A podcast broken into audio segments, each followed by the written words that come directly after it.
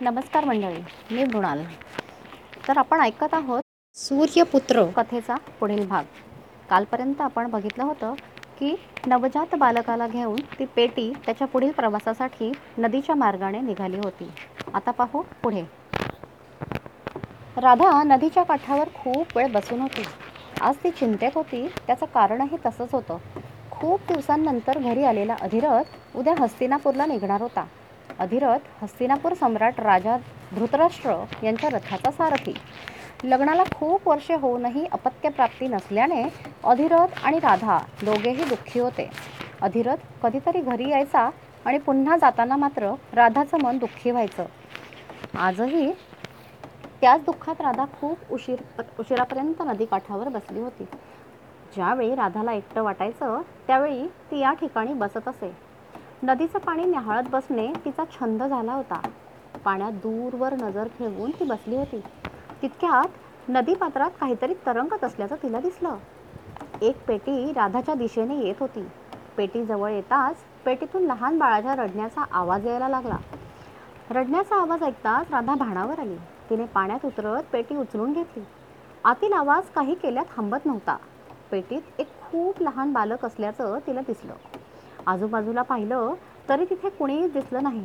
राधाने पेटी किनाऱ्यावर घेतली आणि त्या बाळाला बाहेर काढलं. बाळ धष्टपुष्ट होतं परंतु ते भुकेनं व्याकुळ झाल्याचं जाणवत होतं.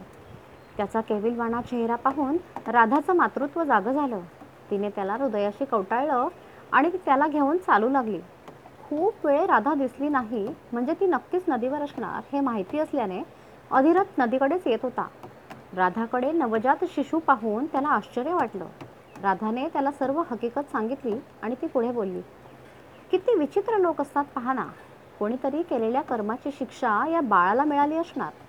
एखाद्याने त्याच्या शत्रूचे बालक सोडले असेल किंवा एखाद्या गरीब घरातील असणार हे बालक ज्याला सांभाळणे शक्य होत नसल्याने त्याला सोडून दिलं असणार.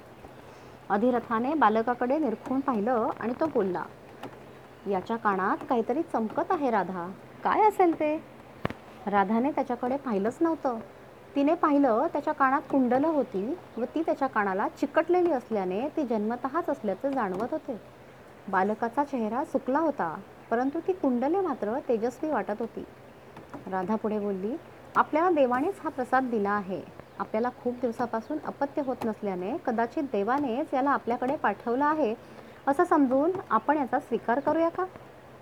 अपत्य सुखापासून वंचित असणाऱ्या अधिरथानेही कोणतीही तक्रार न करता त्याला होकार दिला व ते बालकाला घेऊन घराकडे निघाले. ठरल्याप्रमाणे अधिरथ दुसऱ्या दिवशी हस्तिनापूरला निघून गेला. राधा मात्र आता एकटी नव्हती तर तिला सोबत द्यायला एक बालक होते. राधाला अपत्य नसल्याने तिने मनातून त्यालाच आपलाच पुत्र मानले होते. प्रेमाने ती त्याला वसुसेन म्हणू लागली. आता मात्र राधाचे दिवस मजेत जात होते. दिवसभर वसूसोबत खेळण्यात त्याला जेवण भरवण्यात त्याचे छोटे छोटे हट्ट पुरवण्यात दिवस कसे जात होते हे तिलाच कळालेही नाही. दिवसेंदिवस वसू मोठा होत होता. तो बोलायला व चालायला शिकल्यावर मात्र तो बाहेर लहान मुलांसोबत खेळायला जाऊ लागला. रोज वसूला बोलवायला मुलं त्याच्या घरी येऊ लागली. वसूने जणू सर्वांना आपलंसं करून सोडलं होतं. राधा विचार करायची वसूकडे कोणते असे गुण होते? देव जाणे. ज्यामुळे सर्व मुलं त्याच्यामागे फिरत असत. खेळाबाबतचे सर्व निर्णय वसूच घेत असे आणि त्याबाबत कोणाचीही हरकत नसे. अधिरथ आणि राधाला एक पुत्रप्राप्ती झाली होती. शोण नाव होतं त्याचं. शोण वसूची सावलीच होती जणू. ज्या ठिकाणी वसू असे तिथे शोण भेटणारच. शोण खूप लहान असतानाच वसूबरोबर बाहेर पडू लागला. पूर्ण ग्राम फिरून ते नदीवर जात असत आणि शोणही त्यांच्यासोबत फिरू लागला. लहान शोनाच्या काळजीने राधा त्यांना बाहेर पडू देत नसे. परंतु राधाची नजर चुकवून ते बाहेर गेलेले राधाला कळतही नसे. वसू रोज काहीतरी नवीन करून घरी येत असे. पण काहीही झाले तरी सोबत असणाऱ्या सहकाऱ्यांना कधीही त्याने त्रास होऊ दिला नाही. प्रत्येक खेळात वसू सर्वांना वरचढ धरत असे. एकदा वसू सर्व सहकाऱ्यांसोबत नदीवर खेळायला गेला असताना एका जंगली प्राण्याने त्यांच्यावर हल्ला चढवला होता. शोणासह सर्व सहकारी घराकडे पळत असताना एका सहकार्याला वाचवण्यासाठी वसू मात्र त्या प्राण्याच्या अंगावर तुटून पडला होता. शोण घरी पोचला मात्र वसू आला नाही म्हणून राधाने विचारताच शोणाने सर्व कहाणी मातेला सांगितली होती. तशी राधा धावतच नदीवर आली. रणांगणावर दोन योद्धे भिडावेत असा वसू त्या प्राण्याशी भिडला होता. जंगली प्राण्याचे हल्ले अंगावर घेऊन थोड्या वेळाने अखेर वसू खाली कोसळला होता. आपल्या पंजाने तो प्राणी वसूला जखमी करू पाहत होता. मात्र वसूच्या अंगातून रक्त येत नव्हतं. वसू मात्र आता खूप थकला होता व निश्चित पडला होता. वैतागून जंगली प्राणी अखेर वसूला सोडून निघून गेला. राधाने नदीतील पाणी वसूच्या चेहऱ्यावर टाकले. तसा वसू शुद्धीवर आला. वसूचे अंग दुखत होते पण त्याला जखम झाली नाही त्यामुळे राधा व वसू दोघेही आश्चर्य करत होते. घरी आल्यावर मात्र वसूला चैन पडत नव्हती. हल्ला होऊ नये रक्त का आले नाही याचाच विचार तो करत होता. अखेर त्याने उठून घरातील एक धारदार शस्त्र घेतले आणि तो स्वतःच्या अंगावर त्याने वार करू लागला. परंतु त्याच्या अंगावर कुठेही रक्त आलं नाही. राधा हे जवळूनच बघत होती. तिने त्याच्या अंगावरून हात फिरवला. तिला वसूच्या अंगातून ज्वाला बाहेर पडत असल्यासारखे वाटत होते. त्याची त्वचा अभेद्य आहे याची तिला जाणीव झाली. आज पुन्हा राधा विचारात पडली. जेव्हा जेव्हा वसूच्या बाबतीत काही विचित्र घडत असे तेव्हा तेव्हा राधा विचार करायची की वसू नेमका कोण आहे? कुठून आलाय हा? इतर मुलांपेक्षा वेगळे गुणधर्म वसूच्यात आले कुठून? या व अनेक प्रश्नांनी राधा चिंतित होत असे. वसू आता मोठा झाला होता. लहानपणी बालिशपणे विचारलेल्या प्रश्नांना दिलेल्या उत्तराने त्याचे समाधान होत असे. मात्र आता तो समाज व्यवस्था युद्ध राजकारण इत्यादी बाबत प्रश्न विचारू लागला होता. राधाच्या उत्तराने वसूचे समाधान होत नसे. घरातील गोष्टींपेक्षा तो आता बाहेरील विषयात जास्त रमत असे. राधाने अखेर ही परिस्थिती अधिरथाच्या निदर्शनास आणून दिली. अधिरथाच्या मनात खूप दिवसांपासून वसूला शिक्षणासाठी घरापासून बाहेर पाठवण्याचा विचार होताच. वसूची मानसिकता त्याचे विचार त्याच्या आवडीनिवडी इत्यादी सर्व काही त्याच्या सहकाऱ्यांपेक्षा वेगळ्या होत्या. त्याचा इतरांपेक्षा वेगळं असणं अधिरथाच्या नजरेतून सुटलं नव्हतं. वसूकडे असणारी जन्मजात कुंडलं राधाकडून ऐकल्याप्रमाणे वसूकडे असणारी अभेद्य त्वचा सामाजिक प्रश्नाबाबत वसूचे विचार इत्यादी गोष्टींमुळे त्याला इथून बाहेरच्या जगात पाठवणे आवश्यक होते याची अधिरथाला जाणीव झालीच होती. त्यामुळे वसूला हस्तिनापुरात घेऊन जाण्याची तयारी अधिरथाने केली होती. सारथी कुटुंबातील एखाद्या पुत्राने राजदरबाराकडे जाणे म्हणजे त्याचे कोणत्या तरी राजपुत्राच्या रथाचे सारथी होणे असाच नियम होता त्या काळी. वसू जरी मोठा झाला होता तरी सारथी म्हणून काम करण्यास तो अजून लहानच होता. त्यामुळे वसूच्या हस्तिनापूरला जाण्यास राधाने प्रथम विरोधच केला. परंतु अधिरथाने राधाला सर्व गोष्टी समजावून सांगितल्या. जसे की कर्णाचे शारीरिक वेगळेपण त्याची अभेद्य त्वचा त्याची जन्मतःच असणारी कुंडलं इतर मुलांपेक्षा खेळातील वेगळेपणा सामाजिक विचार अन्यायाविरुद्ध बंड करण्याची पद्धत आणि इतर खूप काही या सर्व गोष्टींचा विचार करून राधाने वसूला हस्तिनापूरला घेऊन जाण्यास परवानगी दिली आणि एके दिवशी अधिरथ वसूला घेऊन हस्तिनापूरला निघाला. शोण वसूपेक्षा खूप लहान असल्याने त्याला राधाजवळ ठेवलं होतं. वसूच्या कानातील कुंडलांमुळे त्याला बाहेरील सर्वजण कर्ण या नावाने ओळखत होते. परंतु राधासाठी मात्र तो कायम वसुसेन होता. शोणाला वसुदादा हस्तिनापूरला जात आहे हे समजले तेव्हा तो खूप रडला होता. परंतु पुढच्या वेळेस तुला दादासोबत पाठवीन असे सांगून राधाने त्याची समजूत घातली होती. वसू मात्र हस्तिनापूरला जायला मिळणार म्हणून खूप खूप खुश होता. अधिरथाकडून त्याने हस्तिनापुराविषयी खूप काही ऐकलं होतं. मोठे मोठे राजवाडे खूप सारे हत्ती घोडे सैन्य तसेच गदा धनुष्यबाण भाला तलवारी या सर्व गोष्टींविषयी त्यानं ऐकलं होतं. ते त्याला आता अनुभवायला मिळणार होतं. त्यामुळे तो खूप खुश होता. रथात बसून इतक्या दूरचा प्रवास तो पहिल्यांदाच करत होता. हस्तिनापुरात गेल्यानंतर एवढं मोठं शहर पाहून वसू प्रथम चक्रावूनच गेला होता. इतकं मोठं शहर असू शकेल असा त्याने कधी विचारही केला नव्हता. अधिरथ राजाचा सारथी असल्याने वसूला लगेच राजदरबारात प्रवेश मिळाला होता. एका कुटीत राहणारा वसू आज राजदरबारात उभा होता. सर्व काही अनपेक्षित असं होतं वसूसाठी. दरबारातील प्रथा परंपरा तिथले सौंदर्य राजसिंहासन मंत्र्यांची आसनं दासी राजदरबारात होणारे निवाडे इत्यादी सर्व वसू शांतपणे बघत होता. त्यातील एका मंत्र्याने अधिरथाचा पुत्र आहे म्हणून वसूच्या डोक्यावरून हातही फिरवला होता. काही दिवस वसू आपल्या पित्यासोबत हस्तिनापुरातच राहणार होता. संपूर्ण हस्तिनापूर पाहण्याचा हट्ट त्याने पित्याकडे केल्याने अधिरथ त्याला रोज एक एक ठिकाण दाखवत होता. हस्तिनापुरातील सर्व गोष्टी पाहून झाल्या. परंतु वसूला त्यातील एक गोष्ट पुन्हा पुन्हा पाहावी असं वाटत होतं आणि ती म्हणजे आचार्य द्रोणाचार्य यांचे गुरुकुल. ते गुरुकुल ज्या ठिकाणी सर्व राजकुमार शिक्षण घेत होते. एका योद्ध्याला आवश्यक असणारे सर्व शिक्षण त्या ठिकाणी दिले जाणार होते.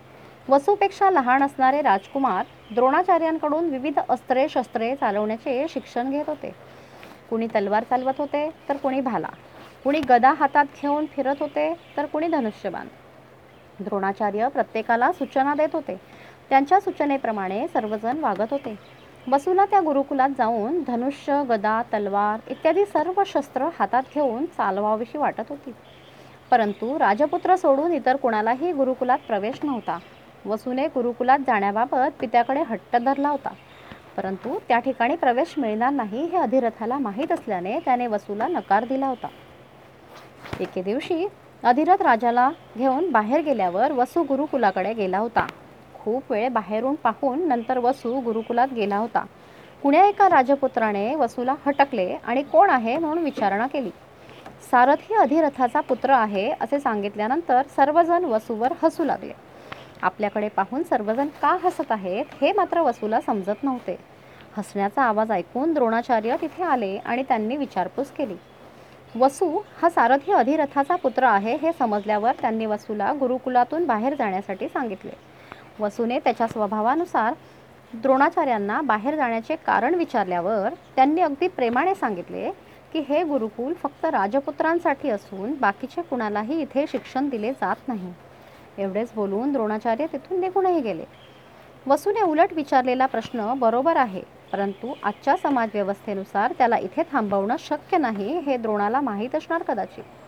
काही वेळातच वसू तिथून बाहेर जात नाही हे दिसल्यावर तिथल्या काही सैनिकांनी त्याला तिथून खेचून बाहेर काढलं.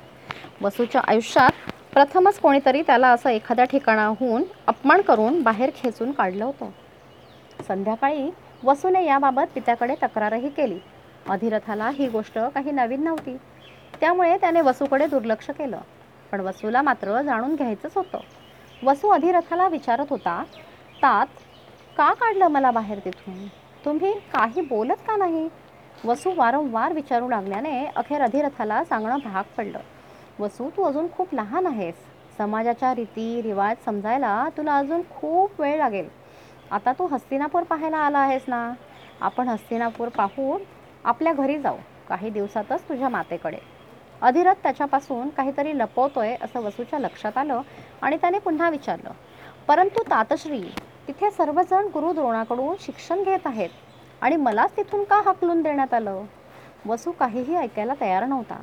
खूप हट्ट केल्याने अखेर अधिरथ सांगू लागला ऐक वसू आपण सारथी आहोत. गुरुद्रोणाकडे जे शिक्षण घेत आहेत ते सर्व राजघराण्यातील राजकुमार आहेत.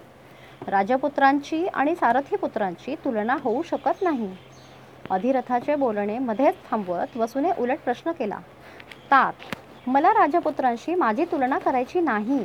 मला फक्त द्रोणांकडून शिक्षण घ्यायचं आहे. यात तुलनेचा प्रश्न येतोच कुठे? वसूचा प्रश्न रास्त होता. परंतु समाजातील विविध स्तर व त्यांची रचना याबाबत वसूला अद्याप जास्त माहिती नव्हती. अधिरथ मात्र खूप वेळपासून त्याला समजावून सांगत होता. वसू काहीही झालं तरी तुला द्रोणाचार्यांकडून शिक्षण घेता येणार नाही.